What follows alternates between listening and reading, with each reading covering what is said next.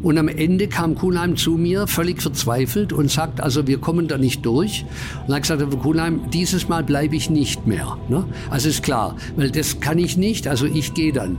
Und dann ähm, ist der Kuhnheim mit völlig wirrem Kopf wieder rausgerauscht und dann bin ich reingerufen worden und dann habe ich artig gesagt, ich lege hiermit mein Amt als Mitglied des Vorstands der BMW AG nieder und habe meine Antrittsrede unbenutzt genommen und bin nach Hause und habe meiner Frau gesagt, du, ich bin jetzt nicht Vorstandsvorsitzender, sondern ich bin ganz draußen. Hier ist alte Schule, die goldene Ära des Automobils. Und mein Name ist Carsten Arndt. Schön, dass ihr auch in dieser Woche wieder mit dabei seid. Und ich habe selten so viele Mails von euch bekommen mit der Bitte, den zweiten Teil mit Professor Wolfgang Reitzle doch etwas früher zu veröffentlichen.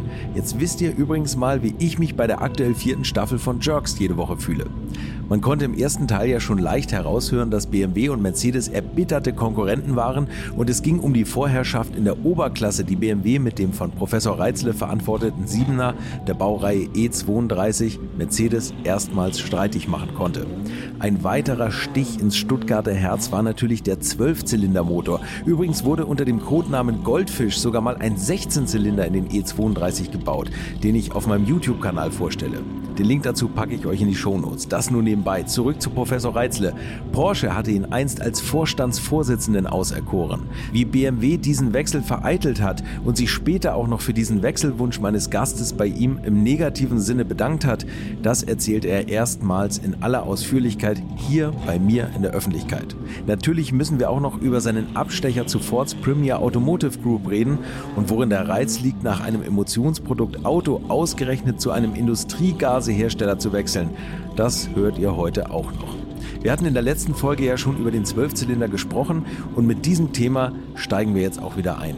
Viel Spaß mit Teil 2 mit dem Industriemanager Professor Wolfgang Reitzle.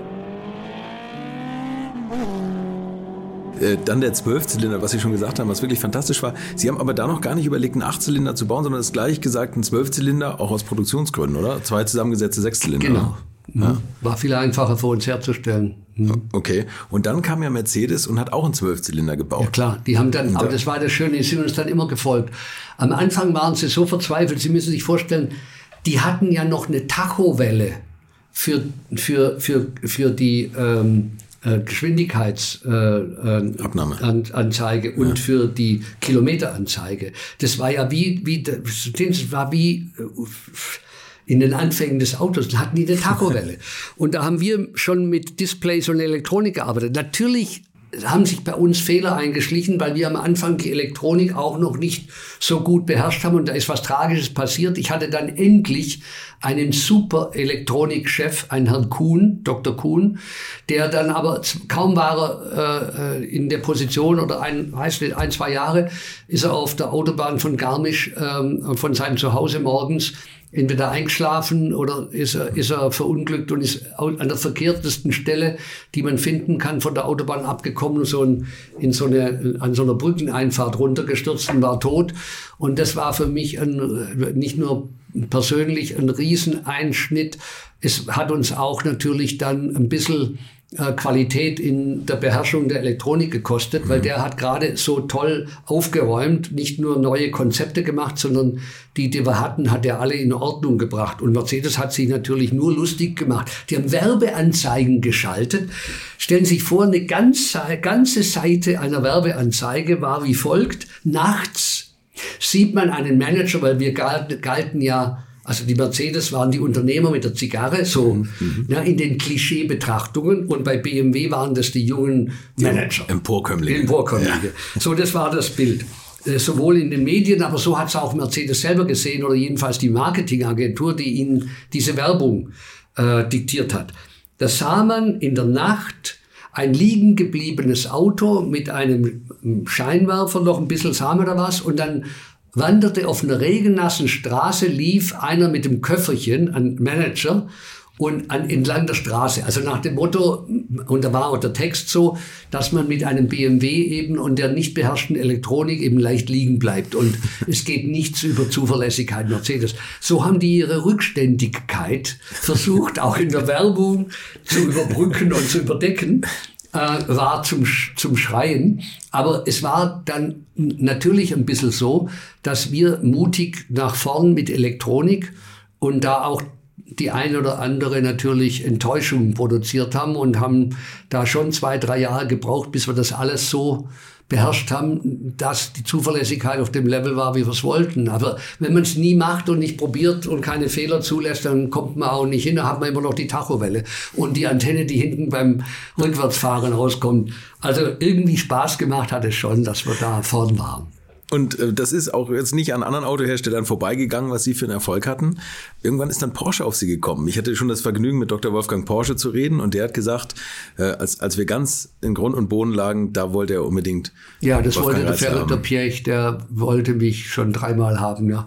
Piech hat, ja, also da will ich jetzt nicht zu viel drüber erzählen, aber ja, ich habe ein Angebot bekommen, zu Porsche zu gehen und hab, hätte Anteile von beiden Familienstämmen bekommen. Das muss ich mir vorstellen. Also die haben ja nie was abgegeben. Aber jeder hätte ein paar Prozent abgegeben, symmetrisch, damit die Balance in den Piech- und Porsche-Familien bleibt. Oder hätte ich da Anteile bekommen und wäre äh, Vorstandsvorsitzender geworden. Und ganz ehrlich, das hat mich schon unheimlich fasziniert. Und ich Trottel habe diesen Vertrag an einem Samstag auch noch auf Anraten der Anwälte von Porsche Piech unterschrieben. Und mich hat ein, ich Esel habe einem meiner damals gedacht, beiden engsten Freunden, hat gedacht, die dürfen das am Montag nicht in der Zeitung lesen, dem sagst du das. Und der eine von den beiden hat es den Stuttgarter Nachrichten gesagt. Bevor ich also am Montag früh dem Kuhnheim das sagen konnte, war das schon in der Zeitung gestanden und leider auch drin gestanden, dass ich einen Vertrag unterschrieben habe. Und dann hat mich Kuhnheim als allererstes, wo er ins Zimmer kam, hat er mir die Zeitung hingeschmissen und hat gesagt, stimmt das? Dann sage ich, ja, was soll ich jetzt sagen? Ja, ich wollte Ihnen das ja jetzt gerade erzählen. Dann sagt er, aber haben Sie den Vertrag da unterschrieben? Und was soll ich machen? Ich lüge nicht. Ich habe meinem Leben nicht gelogen. Ich habe das nicht fertig. Ich habe gesagt, ja, habe ich unterschrieben. Und gesagt, wissen Sie, was Sie gemacht haben? Sie haben Vertragsbruch begangen. Sie haben einen Vertrag mit uns. Und Sie haben einen Vertrag mit einer anderen Firma unterschrieben. Ich habe schon mit Graf von der Golz, das war damals unser Aufsichtsratsvorsitzender, gesprochen. Sie kommen am Mittwoch, gehen Sie zu ihm nach Bad Homburg. Ähm, und dort werden Sie mit ihm alles weitere besprechen. Aber das geht gar nicht. Sie können den Vertrag nicht äh, annehmen. Wir werden Sie verklagen. Sie werden Ihres Lebens nicht mehr froh. So haben die mir gedroht. Und am Mittwoch hat auf der, dann der Graf Golz, als ich sagte, okay, dann bleibe ich, hat er mir eine Minute die Hand so gedrückt und mich nicht mehr losgelassen und hat mir versprochen, aber dafür werden Sie Vorstandsvorsitzender bei BMW. Okay. So, okay. Gut. Und jetzt kann man das ja mal mit dem zeitlichen Abstand sagen. Dass ich es später nicht wurde, hat, sondern mein Freund Pischetzrieder, mhm. hat den Hintergrund gehabt, dass Kuhnheim mir sagte, ähm, als Preuße, als preußischer Offizier, sagt er, das war eben Fahnenflucht, die sie begehen wollten. Und Fahnenflucht wird geahndet. Das heißt, die haben mir diesen Job, wo ich Anteilseigner von Stammaktien bei Porsche hätte werden können, haben die mir kaputt gemacht, weil ich Esel äh, naiv einen Vertrag unterschrieben habe, den ich hätte nicht unterschreiben dürfen, sondern ich hätte die unterschreiben lassen sollen und mit, mit einer Woche Gültigkeit und dann meinen Vertrag äh, äh, zu beenden und äh, wegzuverhandeln und dann zu unterschreiben. Ich Esel habe das im Eifer des Gefechts äh, unterschrieben und mich hat einer verpfiffen. Das hätte ja normal nie jemand gemerkt. Mhm. mhm. Ähm, und der mir das einfach nicht gegönnt hat. Der ist bis heute natürlich äh, nie mehr mein Freund dann gewesen. Solche Freunde braucht man im Leben. Aber anyway, den Fehler habe ja ich gemacht und nicht er, aber es war schon sehr hinterhältig, mir so die Tour zu vermasseln. Aber was ich natürlich nicht gedacht habe, dass so Ehrenmänner wie Graf von der Goltz, ähm, dass die mir einen Vorstandsvorsitz versprechen, wenn ich bleibe, um dann mir den bewusst nicht zu geben, damit ich eine Lektion erteilt bekomme, ähm, was es heißt, Fahnenflucht zu begehen. So, jetzt habe ich noch nie in meinem Leben in der Öffentlichkeit gesagt, aber jetzt muss das vielleicht auch mal sein. Ach, und das bei mir, Mensch, das ehrt mich. Also, und das war 92 äh, und 93 ist Bernd Pischetsrieder Vorstandsvorsitzender geworden. Also da waren Sie vorher gleich, aber Sie haben also Sie haben eigentlich fast mehr Macht bekommen ne, in der Firma. Ja, man hat mir dann, damit ich bleibe, auch, ich hätte dann auch gehen können, mhm. hat man mir den identischen Vertrag gegeben wie Pischetsrieder mit derselben Bezahlung. Ähm, und ich bin zusätzlich, ich war schon lange vorher auch noch Einkaufsleiter. Also das war eben eine tolle Situation bei BMW damals. Der Vorstand für Einkauf mhm. war damals schon ziemlich mächtig. Mhm. Der war mit mir einig geworden, dass im Folge dieses ähm, Pilot, Pilotwerks und dem neuen FITS, was ich gemacht habe. Ne? Das neue Forschungs- und ja. Ingenieurzentrum war damals, glaube ich, äh, Industrie äh, äh, maßgebend und äh, vorbildlich, weil wir haben flexible Räume für Teamarbeit geschaffen und haben die Mitarbeiter nicht mehr nach Abteilungen sortiert, sondern nach Aufgabenbereichen. Also da war dann der Fertigungsingenieur und der Konstrukteur und der Mensch von der Zulieferfirma für die Tür, für die, sag mal, äh, Dreier Vordertür, Vordertür Dreier. Mhm. Aus für die Tür brauchen Sie Blech, äh, Blechverarbeitung, Sie haben aber auch Glas drin, Sie haben Fensterheber drin, ähm, Sie haben Innenverkleidung drin. Also Sie brauchen also viele Ingenieure verschiedener Disziplinen, aber Sie brauchen auch den Zulieferer, der die Fensterhebe ähm, Einrichtung von Brose zum Beispiel macht. Mhm. Also habe ich gesagt, holen wir doch die Brose-Ingenieure zu uns ins Team und entwickeln das gemeinsam. Und wir geben nicht die Zeichnungen der Einkaufsabteilung und die kauft dann ein. So war es früher. Und verhandeln die Preise. Ist doch besser, wir entwickeln so kostengünstig gemeinsam und nicht wir entwickeln und dann muss der teuer produzieren, weil er für uns genau bestimmte Vorrichtungen machen muss, die die vielleicht bei kleinen Änderungen die wir akzeptiert hätten, nutzen hätten können, die schon vorhanden waren. Kurzum, diese Einrichtung habe ich ja auch geschaffen, das FITS damals. Und ähm, ja, das war natürlich ähm, eine tolle Teamarbeit. Und dann hat der Einkaufsvorstand gesagt, das macht doch gar keinen Sinn mehr, einen Einkaufsvorstand zu haben. Ich sollte eigentlich keinen Nachfolger mehr haben. Sie sind mein Nachfolger. Also das gehört schon größer dazu. Mhm. Und da hat er dann mir und so hat er das im Vorstand insgesamt vorgeschlagen, haben die auch akzeptiert, habe ich die Einkaufsabteilung bekommen, schon Jahre vorher. Und dann, als Pischetsrieder Chef wurde, hat man mir auch noch weltweit Vertrieb und Marketing gegeben. Also ich war dann, heute würde man auf Bayerisch sagen, COO. Ne? Ich habe die Autos entwickelt, habe den Einkauf gemacht und habe sie verkauft. Äh, und also gut, die Aufgabe war schön, aber Pischetsrieder hat halt dann dummerweise gegen meinen Willen Rover gekauft und da haben wir uns zerstritten. Ne? Würdet ihr eigentlich auch so gerne wie ich manchmal neue Länder mit einem Oldtimer erkunden, aber ihr scheut euch die lange Anreise auf Achse oder die teuren Transportkosten? Dann gibt es eine der coolsten Alternativen, von denen ich bisher gehört oder in zahlreichen Artikeln gelesen habe und das sind die Eckis Oldtimer Rally Reisen durch Costa Rica luxuriöse zehntägige Urlaube und zwar in Minigruppen mit Oldtimern, die ihr vor Ort aussuchen könnt. Und nein, mir hat die Sonne nicht den Kopf zerbraten und ich rede jetzt auch nicht vom schättrigen Ford Fiesta der Billo Autovermietung. Ihr habt die Wahl zwischen zum Beispiel Mercedes SL, Porsche 911 oder Range Rover Classic. Und das ist sowas von cool, denn es sind immer maximal vier Autos inklusive Servicefahrzeug unterwegs und es geht natürlich nicht um Geschwindigkeit, sondern einfach nur darum, auf entspannte und ganz wunderbare Art und Weise Land und Leute zu erkennen erkunden und es ist ein Urlaub, also gibt es auch Strandtage. Und wer schon mal in Costa Rica war, der weiß, dass es ein sicheres Reiseland ist mit grandioser Flora und Fauna, mit Vulkanen, Regen und Nebelwäldern und irren, irren Stränden. Und mit den Fotos könnt ihr auf Instagram noch die Freunde zu Hause richtig neidisch machen. Ist ja auch nicht ganz unwichtig heutzutage. Schaut es euch auf jeden Fall mal im Netz an. Und als ich das erste Mal auf der Seite war, konnte ich es gar nicht glauben, dass jemand sowas organisiert. Und dann braucht man noch nicht mal den eigenen Klassiker schmutzig zu machen. Und mit Rain Range Rover oder R107er SL die Landschaft erkunden. Es könnte schlimmer kommen. Es gibt übrigens verschiedene Routen. Mein Tipp wäre die La Carrera Costa Rica und auf der Route werdet ihr mich früher oder später mitfahren sehen. Das garantiere ich euch. So, jetzt hört ihr hier noch die Webseite und da gibt es eine ganz einfache, nämlich rally-rally.com. Und ganz wichtig, Rally wird hier R-A-L-L-Y geschrieben. rally-rally.com. Am besten gleich draufklicken, Seite abspeichern und möglichst schnell buchen, denn es sind kleine Gruppen und Inga und Ingo, die das organisieren, sind wirklich mega nett und Ingo ist auf mich gekommen, weil seine Mitfahrenden immer alte Schule hören. Also Geschmack haben die, die da mitfahren auch und ihr sollt jetzt auch weiter alte Schule hören. Bis bald in Costa Rica. Und ich gesagt habe, der Roverkauf ist eine Katastrophe, der kostet uns 10 Milliarden D-Mark habe vier Stunden Präsentation im Vorstand gemacht mit einer Unterlage, die ich zusammen mit McKinsey erstellt habe, äh, die heute noch mit die beste ist, die ich je gesehen habe. Und äh, diese Unterlage hätte BMW 10 Milliarden erspart, weil am Ende waren auch die Quants unsicher.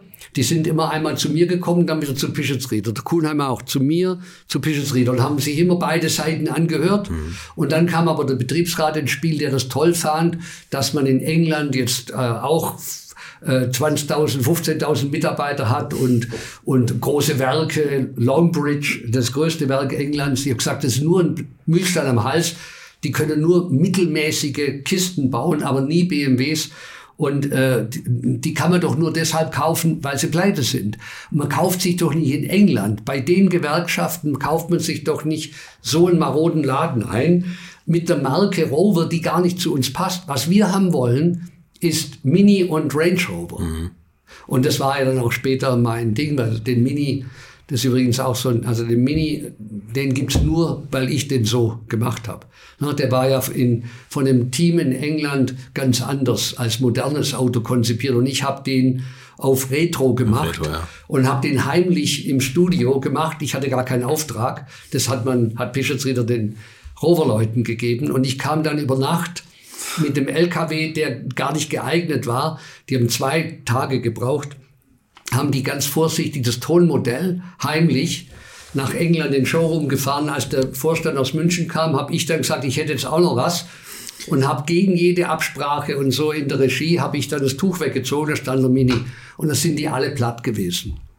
So war das. So, das war der Mini. Der Mini, muss ich ehrlich sagen, ne, ohne mich gäbe es den nicht. Dann habe ich als, als Kankworks, nannte sich das, also heimliches Untergrundprojekt gemacht. Ja, das zieht sich auch wie ein roter Und den Z8 BMW, ne? übrigens auch. Ne? Den ja, genau, Z8, den habe ich ja ganz alleine gemacht. Habe ich den Herrn Fisker dazu genommen, aber der war von Idee, Konzept, das alles. Ja, das sind so meine beiden Ikonenautos, die, die ich damals, Z8 und Mini, die ich damals gemacht habe, äh, trotz Pischetsrieder. Äh, wobei er den Z8 auch schön fand. Aber den Mini hat er natürlich äh, am Anfang gar nicht lustig gefunden, dass ich ohne Absprache mit ihm noch ein Extra-Modell mache und das so toll aussieht. Ähm, naja, das wurde später alles totgeschwiegen, weil der kam ja dann raus, als ich gerade weg war. Na, da hat man dann nicht mehr erwähnt, äh, wie das gelaufen war, aber es war mir auch egal. Und Z8 genauso. Ne? Die beiden Autos Mini und Z8, die habe ich noch vorgestellt bei der Presse in Frankfurt, mhm. bei der IAA. Aber ich war dann nicht mehr dabei, als es in Serie ging, weil ich ja 99 im März, im Februar ausgeschieden bin. Und ähm, ja, also das war natürlich auch für mich ein life-changing Event, diese Geschichte. Mhm. Aber schade war natürlich für, für BMW, dass die einfach dem Pischetsrieder geglaubt haben, dass das mit Rover was werden kann. Und zehn Milliarden später wurde dann mein Plan von Herrn Milberg, dem Nachfolger, umgesetzt. Sie haben, Sie haben tatsächlich Ihr Plan war, ähm, Sie wollten einen Komplementäranbieter, also Sie wollten als Ergänzung zu BMW Mini Range Rover. Ich wollte nur rauskaufen. Ich wollte Land Rover Range Rover, weil ja. ich es einfach ultimativ gut finde ja. im Offroad-Bereich. Und ja, wir hatten damals Geld verdient. Ich hatte ja, Auto, ne? klar, bis heute Gelddruckmaschine Range Rover. Äh, wir hatten ja dann den X5, den habe ich auch gegen unseren äh, Finanzvorstand durchgesetzt. Den wollte der nicht. Der wäre schon zwei Jahre Jahr vorher gekommen, aber den hat er mir immer kaputt gerechnet. Und ich wollte nicht irgendwie tricksen und nur einfach künstlichen Volumen reinschreiben, wo ich mir nicht sicher war. Ich war ja auch für den Vertrieb zuständig, also ich hätte es auch erfüllen müssen. Ähm, ich habe mit 50.000 Autos gerechnet, die wir dann in Spartenburg gebaut haben. Also ich glaube, heute sind es 150. Ich, ich wusste gar nicht, dass jemand ein SUV kaputt rechnen kann. Ja, das war aber damals gab es die ja noch nicht. Für nee, BMW nee, war das Neuland es ja. war der erste in der Premium-Klasse und deswegen äh, neben Range Rover. Und äh, weil wir nur diesen hatten, da dachte ich, wir können natürlich mit Rover noch das, das Edelauto für wirklich mit einem anderen, andere Positionierung machen. Und dann decken wir das ganze zukünftige SUV-Segment souverän ab. Und der Mini hat mir immer gefallen. Also Mini war für mich immer, aber ich wollte nur die beiden Autos. Und Pischetsritter hat sich dann äh, einreden lassen bei seinen Besuchen in England alleine. Da hat er mich natürlich nicht mitgenommen. Da haben sie ihn in so ein vornehmes Schloss eingeladen, haben die natürlich da Zigarre geraucht und alten Whisky getrunken und der war natürlich immer gesellschaftlich super affin und war da unheimlich sympathisch, ist er ja auch als Person wahnsinnig nett und allem, äh, alles. Ähm, und so hat er natürlich sich von den Engländern einlullen lassen. Er war ja selber anglophil und so. Ich verstehe das schon, aber er hätte sich nie äh, einreden lassen dürfen, einen Rover zu kaufen. Mhm. So, genau, und er wollte daraus ein, ein, ein ja, aber das Komplettanbieter hat, hat, machen. War aber klar, dass das nicht, es, es gibt manche Dinge im Leben, in, in der Wirtschaft, da muss man kein weitsichtiger Mensch sein, mhm. sondern nur nüchtern hingucken und dann sieht man, dass bestimmte Dinge nicht funktionieren können. Rover und BMW war von vornherein eine Totgeburt. Und diesen Umweg mit den 10 Milliarden und viel Ärger hätte man sich sparen können. Und gerade für Sie, ich meine, Sie haben gerade die modernsten Werke gebaut, Sie haben die ganze Konkurrenz vor sich hergetrieben mit diesem FEZ. Ja, und dann, dann hängt man sich so einen so genau. Schrott um den Hals. Ja die, die ältesten Werke, die eigentlich alle, genau, wie Sie sagen, genau. pleite waren. Ja. Aber es gab ja damals diesen Trend zur Größe. Also Daimler Chrysler, diese Hochzeit im ja, Himmel, Welt AG. V, die Welt AG, VW. Ja, das habe ich aber dem, dem Jürgen, äh, mit dem ich ja, der war dann damals immer noch bei den Bergsteigertouren dabei. Im Schlafsack neben ihm liegend habe ich ihm dann schon einiges gesagt, dass das mit der Welt AG nicht funktioniert mit Chrysler. Er hat gesagt, wenn man schon seit die beste Marke der Welt hat, das müssen wir anerkennen. Genau so Mercedes. Gewesen eigentlich. Mercedes. Nein, ja. wenn, wenn, ich, wenn ich, die beste Automarke der Welt war für mich klar damals, Mercedes. Egal wie gut wir waren bei BMW, mhm. aber von, vom Ruf in der Welt mhm. und die Erfinder des Autos, da kann man nicht dran vorbei. Wenn ich die beste Marke der Welt habe und die erscheint, habe ich ihm gesagt, Jürgen, die erscheint nicht mehr in deinem Konzernnamen. Weil da steht jetzt plötzlich Daimler Chrysler. Das zieht dich doch runter. Und im Übrigen, die Leute fühlen sich als Mercedes und nicht als Mr. Daimler. Die sind Mercedes. Und du führst den stolzesten Namen der Automobilwelt nicht mehr im Konzern. Dann entwertest du deinen Laden. Und dann habe ich ihm, das kann ich jetzt auch hier mal, wenn wir so offen reden, sagen, dann habe ich ihm gesagt, dass er deshalb scheitern wird, weil er null Synergien generieren kann. Hm. Da hat er mich angeschaut. Sage ich so ganz einfach. Wenn du die Heckantriebskomponenten teuer, teuer, teuer von Mercedes bei Chrysler einbaust, passen die nicht in ein Frontantriebsauto? Und wenn sie passen würden, wären sie viel zu teuer, dann verlierst du nur Geld. Du machst die Autos unnötig teuer und die bleiben ein Chrysler und werden deswegen nicht für einen höheren Preis verkauft. Umgekehrt. Willst du Frontantriebskomponenten von, von Chrysler, bei Daimler anbauen, wirst du feststellen, du bist zwar kein Autoingenieur, aber so viel müsstest du verstehen, die passen nicht. Du kannst die teuren Komponenten gar nicht austauschen und daraus Common Parts machen. Du kannst es nicht, also hast keine Synergien. Und selbst wenn es funktionieren würde, würde das sich rumsprechen und würde sagen, jetzt hat er, jetzt fahren Mercedes, fahren mit billigen Kreisler-Komponenten. Er hat gesagt, du hast dir den perfekten Disaster-Setup geschaffen. Dieses dieser Setup wird nur Werte vernichten. Naja, der, bei dem, also da war BMW natürlich billig dran mit 10 Milliarden Rover-Umweg, war natürlich das, glaube ich, über 60 Milliarden Geld versenken, was der Schremp da geschafft hat. Er, aber für ihn war, er war besessen von Größe und Macht. Und das war sein Spiel. Das war eigentlich Pischetsrieder nicht. Der war äh, äh, leider zutiefst anglophil orientiert und der hat wirklich gemeint, das ist eine ganz tolle Sache, so was Englisches zu haben. Ähm, weil der hat von Autos ja schon was verstanden, aber der hat halt das nicht im, er hat es anders bewertet als ich und ähm, ja, aber der, der Schremp hat von vornherein eine Welt AG, da so ein, ein Großkonzern. Also die haben die Welt AG eingerissen, was, das hat er richtig gemacht. Er wieder back to the car. Zurück zum Kernauto. Das war im ersten Schritt hat der Schremp das richtig gemacht und im zweiten Schritt dann gleich das wieder zum Einsturz gebracht, indem er das mit Kreisler gemacht hat. Also so äh, kann man im Rückblick natürlich auf einige Dinge schauen, die man sich hätte ersparen können, weil sie nicht nachher, weil man klug ist, kann man sie dann, kann man da altklug daherschwätzen mhm. und sagen, naja, hätte man ja besser wissen können. Nee, das hat man vorher gewusst. Beides. Okay. Wie haben Sie Ferdinand Pirch beobachtet, der ja mit VW auch Den, zusammengekauft jetzt werden hat? Sie wirklich, kann ich Ihnen sagen, den habe ich extrem bewundert. Das werden jetzt nicht viele verstehen, aber für mich war das der strategisch beste Denker in der Autowelt ever.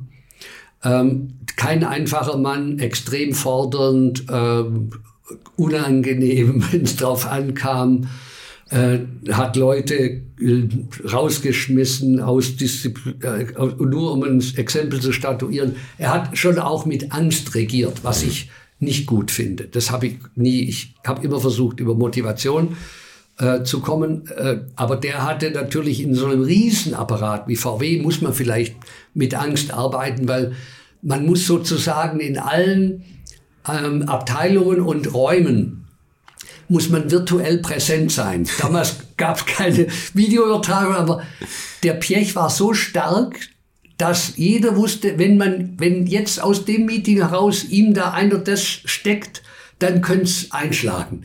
Und mit diesem Wissen, dass er gnadenlos Dinge ahndet, die ihm nicht passen oder Intrigen oder so, so hat er den Laden zusammengehalten. Aber er hatte einen, ein, eine geniale strategische Aufstellung, was er schon damals als Idee für den Volkswagen-Konzern hatte und auch technisch mit den Autos. Also ich, ich kann nur sagen, Piech war ich ein großer Bewunderer und ich glaube, er mochte mich auch ein bisschen. Ähm, er meinte nur, das hat er aus seinem Buch geschrieben, und hat das Beispiel BMW, wo ich das, er hat gesagt, hat gesagt du hättest es trotzdem, hätte ich ähm, trotz Unterschrift und Vertragsbruch, hätte ich trotzdem zu Porsche gehen sollen. Und er hatte recht. Mhm. Ich habe mich dann nicht getraut, einschüchtern lassen von Kuhnheim und Golz.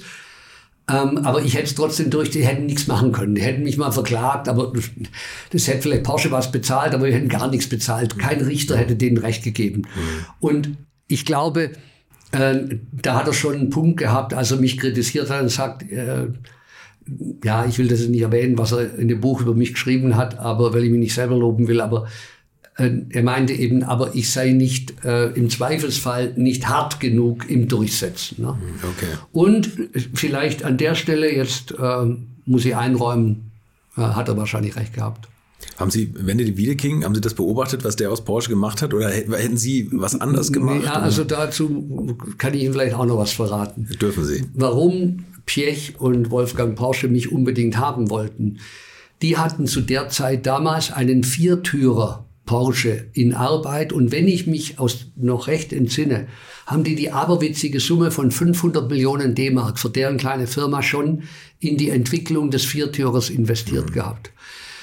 Ich habe mit Piech dann geredet und habe gesagt, Herr Piech, mit Verlaub, nie und nimmer würde ich als erstes zum 911 als Ergänzung ein Viertürer machen. Nie und nimmer. Was ich machen würde, wäre eine kleine Ausgabe, aber ein echter Porsche als unterhalb vom 911 positioniert, der nicht wie dieser 914, glaube ich, dieser VW-Verschnitt, VW Porsche, ja. den, der ist so ein Fopo oder so, wie schon der Name Volks-Porsche, also da ist ja schon alles im Eimer, äh, wenn man so, so eine Wortschöpfung dann zulässt, ähm, so dass er hat gesagt, schreit danach, das Image runterladen auf ein Auto, was 60 Prozent vom 911 kostet, aber ein echter Porsche ist und wo die Kinder sich die Nase an der Scheibe platt drücken. Das braucht ihr. Und wenn ihr das habt, macht ihr dann riesige Stückzahlen. Dann wird der Laden insgesamt größer und dann kann man ein SUV und dann kann man auch mal einen Viertürer machen. Ihr habt die falsche Reihenfolge. Piech rief mich an und sagt, also er hat nachgedacht, das findet er so überzeugend, ich soll jetzt einfach, er will mich haben. So, das, der ausschlaggebende Punkt für Piech war sicherlich, dass er gesehen hat, was ich bei BMW mache. Mhm. Aber ich habe ihm ein Konzept gesagt, auf das er mal zufällig nicht gekommen war, ähm, sondern äh, er hat dann, aber das war ja auch einer, der dann einsieht, das ist falsch. Er hat gesagt, den stellen wir ein und dann kommen sie und dann machen sie das Auto. Das später hieß er Boxster, aber mhm. bei mir, ja, wir hatten noch keinen Namen, aber das Konzept war fertig. Das Konzept war fertig. Und als dann Wiedeking das wurde, weil ich nicht kam, hat der Wiedeking das natürlich umgesetzt und ist dann zu Recht gefeiert worden. Aber auch da kann ich Ihnen ganz ehrlich sagen, war das genau so. Das, was dann später Boxster wurde, war meine Idee, die den Piech so überzeugt hat, dass er mich unbedingt haben wollte. Wahnsinn, oder? Wenn man überlegt, was die Anteile jetzt wert wären. Ja, da will ich gar nicht drüber drüber nachdenken. Ne? Mein Gott. Richtung Milliarden. Na Ja. gut. Da kam bei BMW irgendwann der, der 2. Februar. Nee, der Zweite- 5. Februar. der 5. Februar 1999. Ja, der Life-Changing. Life Event. Da müssen Sie sich ja Folgendes vorstellen. Am Ende war es dann doch so, dass Kuhnheim unbedingt wollte, weil er gesehen hat, dass der Pischetsrieder da nichts bringt. Mhm. Pischetsrieder muss raus. Rover Disaster. Und das war nun der Moment, wo Kuhnheim endgültig jetzt wollte, dass ich Vorstandsvorsitzender werde. Mhm. Und nicht nur er, auch die anteilseigene Vertreter und Quanz. Quandt, ja. Da war dann an einem, ich glaube, Samstag, die Woche vor, also Kuhnheim hat eine Sondersitzung einberufen. Ich glaube, für den fünften war vielleicht ein Freitag. Ich bin nicht mehr sicher, aber glaube. Ich glaube ja, ja, ein doch. Freitag. Freitag, doch- Und da war an dem Samstag vorher ein Treffen in dem Münchner Hotel mit den Anteilseignern. Und da haben die sich alle eingeschworen drauf, da gibt's jetzt eine Sondersitzung, die geht ratzfatz, ganz kurz, Pischetsrieder weg, Reitzle rein. Kuhnheim hat dann in den Tagen drauf mit mir gemeinsam, immerhin, die Antrittsrede konzipiert. Für Sie. Er für mich. Er hat gesagt, wissen Sie, das muss überzeugend werden und es muss so sein, dass wir auch die Arbeitnehmer mitnehmen. Und drum, ich kann Ihnen aus den Hintergrunddiskussionen sagen, was da alles so drin sein muss. Und da haben wir die Rede quasi gemeinsam entworfen. Die war ganz kurz, vielleicht vier, fünf Minuten Rede wäre das gewesen. Die habe ich fertig und die habe ich mitgebracht an dem Morgen. Aber dazwischen passierte etwas, was mich stutzig gemacht hat in Kuhlheim zu spät. Man muss jetzt nur mal kurz sich in die Situation Kuhlheim reindenken. Er war der nicht nur Herrscher aller Reußen, er war einfach über alle Zweifel erhaben, hatte den Riesenerfolg mit BMW. Ne? Den Riesenerfolg mit BMW. Und jetzt hat er natürlich ähm, gedacht, wenn er eine Sondersitzung macht, was bei BMW ganz selten ist oder damals war, und wenn er beschließt, der eine Vorstandsvorsitzende muss weg und er bespricht das vorher mit den Anteilseignern, dann ist das ja nur eine Formsache. Er hat erst einmal einen, einen Stockfehler und einen Elementarfehler begangen.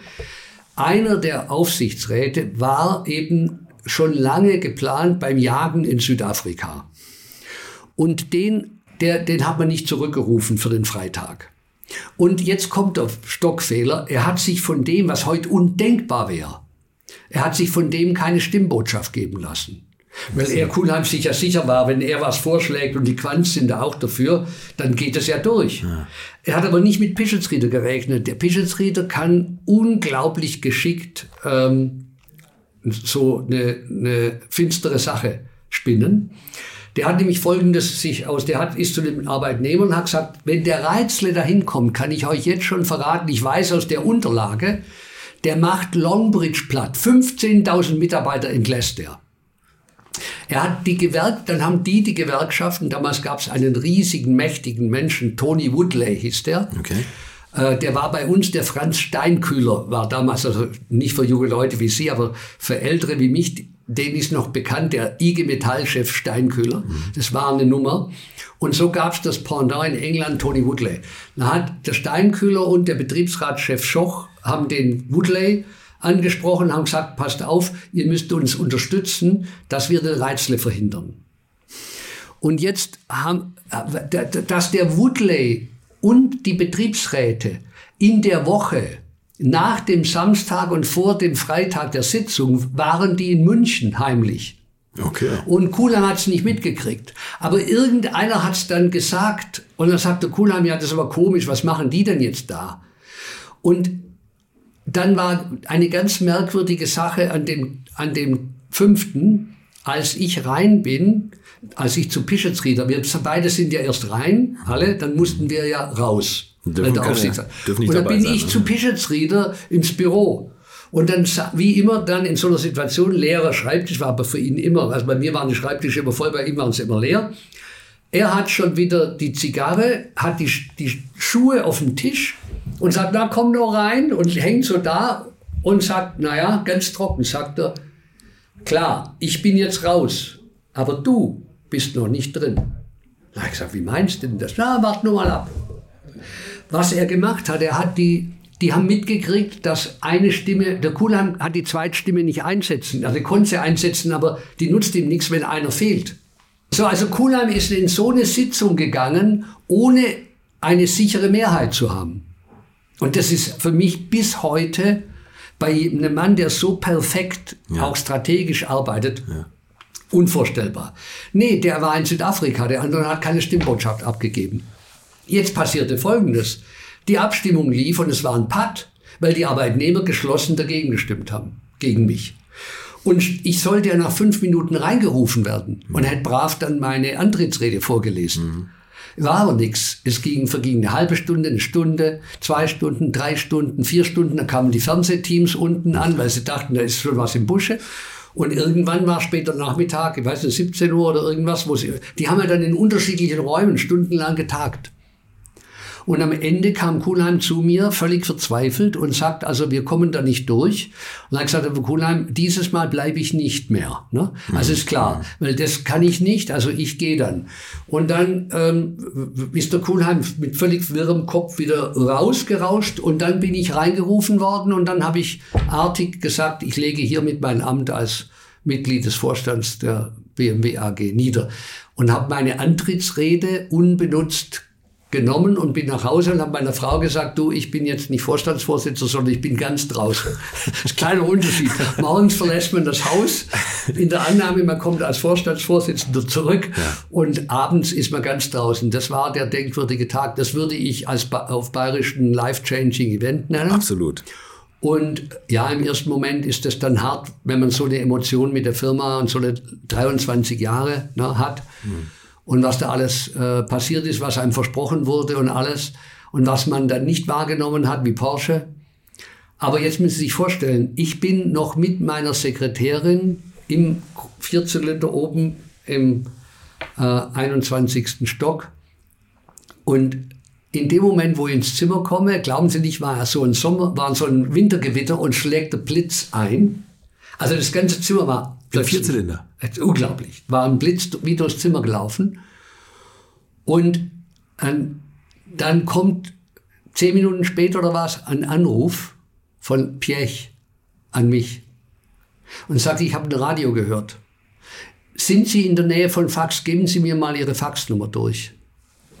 Ja, habe ich Faxnummer durchgegeben. Und wissen Sie, was dann kam? Zehn Minuten, weitere zehn Minuten später kam ein Angebot Vorstandsvorsitzender von Audi. unterschrieben von Piech, unterschrieben von Piech. Und dann hat er dort unten gesagt, füllen Sie ein, was Sie verdienen wollen. Ja, Mensch, so ist Piech. so und ist so ist Piech in der ja. Geschwindigkeit. Aber warum haben Sie es nicht gleich unterschrieben? Ja, ich gedacht, da muss ich erst mal nachdenken. Wenn ich dann im Affekt sowas mache, ich dann nicht. Nee. Aber das hat er natürlich dann schon nicht so gut gefunden. Einmal Porsche, dass ich da nicht standhaft war. Mhm. Und dann nochmal Audi-Vorstandsvorsitz und dann auch nicht gekommen. Also wie auch immer, das war schon eine verrückte Sache in meinem äh, Leben äh, bei BMW, ne? was da alles so passiert ist. Und nur gut, im Nachhinein, wenn man drauf schaut, wer weiß, wofür es gut war. Bei BMW werden die, glaube ich, immer noch, oder ich wäre mit 60 pensioniert worden. Ne? Mhm. Ich wäre jetzt schon zwölf Jahre raus aus dem Geschäft. Für mich unvorstellbar. Pensionär, unvorstellbar. Ja. Ich habe heute so viel Spaß noch mit meinen Jobs. Ja. Und ähm, also, wenn Sie, so hart es dann manchmal ist im Leben, wenn mal sowas passiert, ich meine, das war ein ziemlich, ähm, ziemlicher Schlag, emotional auch. Ähm, und das macht einen aber dann doch irgendwie reifer und robuster. Und schon nicht nur erst jetzt, sondern schon einige Jahre später habe ich mir gesagt, wer weiß, wofür es gut war. Mhm. Ich hätte nie sonst die Chance bekommen, Linde äh, zu machen aus 2,7 Milliarden Börsenbewertung 127. Ja. Ähm, also all solche Dinge, die wären dann nicht passiert. Das wäre eine schöne Karriere gewesen, die planmäßig mit 60 zu Ende gegangen wäre. Und dann wäre ich jetzt halt Pensionär, würde noch einen Siebner fahren, sogar vielleicht mit Fahrer kriegen die ja noch. Also ich wäre da Und, und das wäre alles prima gewesen. Aber so ist mein Leben noch viel faszinierender geworden. Wahrscheinlich. Da kam vor allem der Anruf von Jack Nasser von Ford. Ja, genau. Der hat dann das mitgekriegt und hat dann gesagt, er baut eine Premium-Gruppe auf. Ja. Er hatte schon Jaguar, er hat ja dann Land Rover hat er nicht mehr, das war bei BMW. Mhm. Ähm, und er hatte die Idee, also ich soll da kommen und Aston Martin hatte auch. Mhm. Und er baut mir ein Büro in London und ich kriege, ich baue eine neue Premium-Gruppe auf. Und, und wir haben Power, Ford war damals unglaublich stark. Wir haben 10 Milliarden Dollar pro Jahr verdient, damals. Das war unvorstellbar. Und er war ein super Typ und äh, wir haben heute noch einen tollen Kontakt. Ja, und, ähm, und dann habe ich mich von ihm überreden lassen. Dann war die erste Amtshandlung, dass wir B BMW wieder äh, die Rover-Gruppe, äh, die, Entschuldigung, die Ren Land Rover Range Rover abgekauft haben. Mhm. Mini haben es behalten, aber das haben wir äh, verhandelt. Dann hatte ich in kürzester Zeit wieder Land Rover zurück. Jetzt müssen Sie sich vorstellen, da habe ich jetzt kürzlich eine Auszeichnung bei Land Rover bekommen, weil, wissen Sie, ich habe den Rover der letzten Generation, den habe ich bei, also der, der vorletzten jetzt, weil der neuer kam, äh, habe ich bei BMW angefangen, die Konzeption, und bei äh, unter Ford Motor Company zu Ende gebracht. Und ähm, Sie müssen sich vorstellen, ich habe dann wieder den, den, meinen geliebten Rover wieder gehabt dann hatte ich immerhin Land Rover, Jaguar, Aston Martin. Volvo. Und dann haben Nasser und ich beschlossen, jetzt holen wir uns Volvo. Mhm. Und dann haben wir Flux noch Volvo gekauft. Und dann hat er mir auch noch diese rollende Sofafirma, die Lincolns, äh, umgehängt und hat behauptet, das sei eine Premium-Firma, damit du auch was in Amerika hast. Und Mercury. Ne? Und ja, äh, genau. Und dann hatte ich also fünf Firmen, also Jaguar, ähm, Land Rover, Aston Martin, Volvo und äh, Lincoln in Amerika. Und das war schon faszinierend. Und das hätte auch bestimmt funktioniert, wenn wir die Zeit gehabt hätten. Für sowas, ich habe immer gesagt, brauchen wir zehn Jahre, mhm. realistisch. Mehr als eine Fahrzeuggeneration. Mhm. Und wir müssen auch Vertrieb aufbauen und so weiter und Markenpositionierung machen. Aber dann ist er ja nach drei Jahren über diese Firestone-Affäre ähm, ähm, mit diesen platzenden Reifen auf den äh, Ford Explorer SUVs. Zu Unrecht äh, gegangen worden. Und dann habe ich gesagt zu Bill Ford, also ich bleibe, die wollten unbedingt, dass ich bleibe. Der hat mich in zehn Tagen dreimal rübergeholt äh, und mich bekniet zu bleiben. Und er gesagt, nee, ohne Jack Nasser habe ich nicht das Backing. Dein, dein großer Apparat mit der DNA ist so stark, die zwingen mich, irgendeine eine Ford Fiesta-Achse in einen Jaguar einzubauen oder eine, äh, äh, das, das, das, das, da werde ich meinen Ruf verlieren in der Autoindustrie, wenn wir da diese, diese verwässernden äh, Komponenten-Sharing-Strategien verfolgen. Und die Bean-Counters bei euch werden immer vorrechnen auf dem Papier, dass es billiger ist. Ich weiß, dass es teurer ist, weil die Autos nicht verkauft werden und weil die das Image nicht kriegen, den Premiumpreis nicht kriegen. Ich weiß, wie man Premium-Autos macht, die erfolgreich sind. Aber so nicht. Nicht, wenn man sie kombiniert mit solchen Billigkomponenten. Und deswegen ähm, bin ich dann gegangen und mich wollte schon drei Jahre vorher Linde, der damalige Mr. Linde, Herr Meinhardt, der war im BMW-Aufsichtsrat, hat mich da erlebt, der wollte mhm. mich immer schon holen. Auch natürlich am 5. Februar mhm. abends mhm. wollte er mich zu Linde holen, war tief enttäuscht, dass ich wieder nicht kam. Und diesmal doch dann äh, nochmal wieder zu einer anderen Autofirma gegangen bin, mhm. aber dann am Ende bin ich doch bei ihm gelandet. War nicht ganz schlecht für beide Seiten. Wobei natürlich äh, Industriegase sind ein emotional anders aufgehängtes Produkt. Ja gut, das Produkt kann man nicht mal sehen. Also nee. ein größerer Kontrast zwischen ja. einem emotionalen Auto, in das man sich sogar noch reinsetzen kann. Also ein eigenes Produkt kann man noch kann man noch manövrieren. Und für mich waren die Autos immer die Verlängerung des Nervensystems. Ne? Mhm. Ne? Also das ist etwas, was lebt. Und dann Gase, die man nicht mal sieht. Also extremer geht's nicht, aber da habe ich dann eine Kontextänderung in meinem Leben vorgenommen und gesagt, du designst jetzt nicht mehr Autos, sondern du designst eine Firma mit dem mhm. neuen Geschäftsmodell. Mhm. Ja, hat auch funktioniert. Hat auch einigermaßen funktioniert. Als Sie bei PAG waren, der, da wollten Sie mal Alpina kaufen. Kann das sein? Das hat mir Burkhard Bovensieb mir erzählt. Nee. Also Alpina kaufen, ähm, es war immer so, dass natürlich, ich hatte ja auch die M GmbH ne, bei BMW, wo wir ja die Serienfahrzeuge, dann die M3, M5, die beiden vor allem, ja mit sehr starken Motoren und guten Fahrwerk und Bremsen ausgerüstet haben, was ja direkter Wettbewerber zu den Alpina-Wagen war. Mhm. Sodass natürlich intern äh, bei BMW der Druck auf mich immer groß war, äh, Bovensiepen nicht mehr mit den Autos und Komponenten zu beliefern und schon gar nicht bevorzugt, ne? Das, so dass er noch einen Gewinn machen kann. Ähm, ich habe aber Alpina immer als eine interessante Facette mhm. im BMW Image, äh, in der BMW Image Positionierung gesehen und nicht als Konkurrent von der M GmbH. Nur habe ich immer dem Burkhard Bovensiepen gesagt, frühzeitig, was für ein neues Auto kommt. Und wenn Sie von der Variante zum Beispiel eine Automatik machen, wo wir nur Schaltgetriebe haben oder umgekehrt, eine Schaltgetriebe-Version, wo wir Automatik machen oder da, wo wir keinen Achtzylinder haben, machen sie einen Achtzylinder rein. Das heißt, ich habe dem immer eine Nische gelassen, mhm. ein bisschen zum Frust mancher BMW-Leute, sodass der auch noch leben konnte.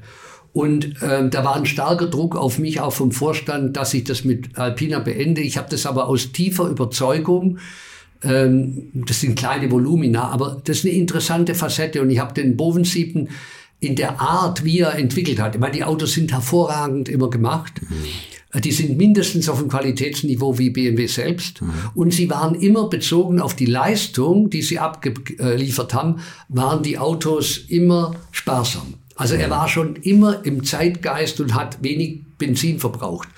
Und drum fand ich das immer gut, aber dass wir sie kaufen wollten, kann sein, dass da mal ein Gespräch lief, aber im Grunde war eher das Umgekehrte der Fall, dass ohne mich wäre das längst eingestellt worden. Also das weiß er auch. Und äh, so haben wir bis heute einen netten Kontakt und er verkauft auch meinen mein Wein äh, weil, ja, er ja neben, weil er ja neben ja. seinem Autogeschäft auch einen, einen, tollen Weinhandel hat. Und Sie haben einen tollen Weinberg in der Toskana. Oh ja, klein, klein, Boutique. Okay, jetzt müssen Hobby. wir noch mal, jetzt haben wir nicht mehr viel Zeit leider, aber jetzt müssen wir noch mal über Wolfgang Reitzler als Autofan reden natürlich.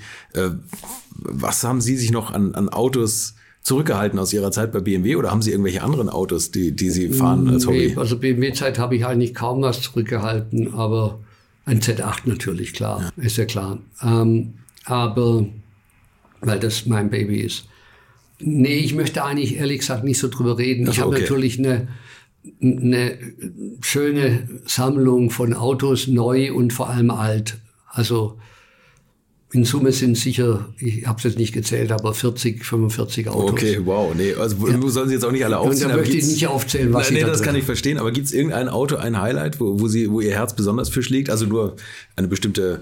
Ja gut, mein Herz schlägt für einen BMW 507. Mein Herz schlägt für ein 300 SL äh, Roadster. Mein Herz schlägt für Jaguar XK 140, aber auch 150. Mein Herz schlägt für ein E-Type S1.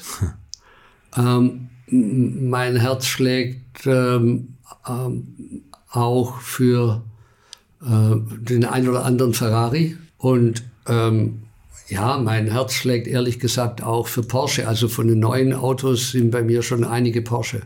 Okay. Ja, also insofern, ich, habe mir meine kleine Sammlung so aufgebaut, nur Autos zu nehmen, die, die mich ansprechen. Also ich habe nicht jetzt, bin nicht ein Sammler nur Mercedes oder nur deutsche Autos oder nur englische. Eins meiner Lieblingsautos ist natürlich der DB5 von mhm. Aston Martin. Ah, den habe ich auch. ähm, aber mich, mich, haben immer bestimmte Autos angesprochen. Äh, in, in der Tat englische, italienische und deutsche. Okay. Greifen Sie auch selbst zum Schraubenschlüssel? Oder? Ein bisschen, aber nicht so, da habe ich einfach die Zeit nicht. Ich bin jetzt ja noch Fulltime am Arbeiten, ja. aber klar, äh, ich liege schon unter den Autos, habe eine Hebebühne und ähm, klar interessiere ich mich für diese Biester. Aber wie gesagt, ich habe es zu Eingangs gesagt, meine Beziehung, da schließt sich der Kreis, ich wasche die alle selber. Und wenn Sie eben so ein altes Auto waschen, dann erleben Sie die Form nochmal anders. Ja. Und dann kriegen sie auch noch mehr Respekt. Und für mich sind diese Autos, jedenfalls die, die ich mir ausgesucht habe im Laufe der Jahre, sind alles Skulpturen. Mhm. Also das ist nicht eine Blechkiste. Für mich sind das Skulpturen. Und in der heutigen Zeit gibt es wenige Autos, die ich als Skulptur bezeichnen würde, sondern viele Blechkisten. kommen, kommen wir zur letzten Frage. Mal angenommen, das Rohöl geht aus, was uns ja immer gerne eingeredet wird, und jeder kriegt nochmal 50 Liter Sprit, die er verfahren darf. In welchem Auto und auf welcher Strecke machen Sie oh, das?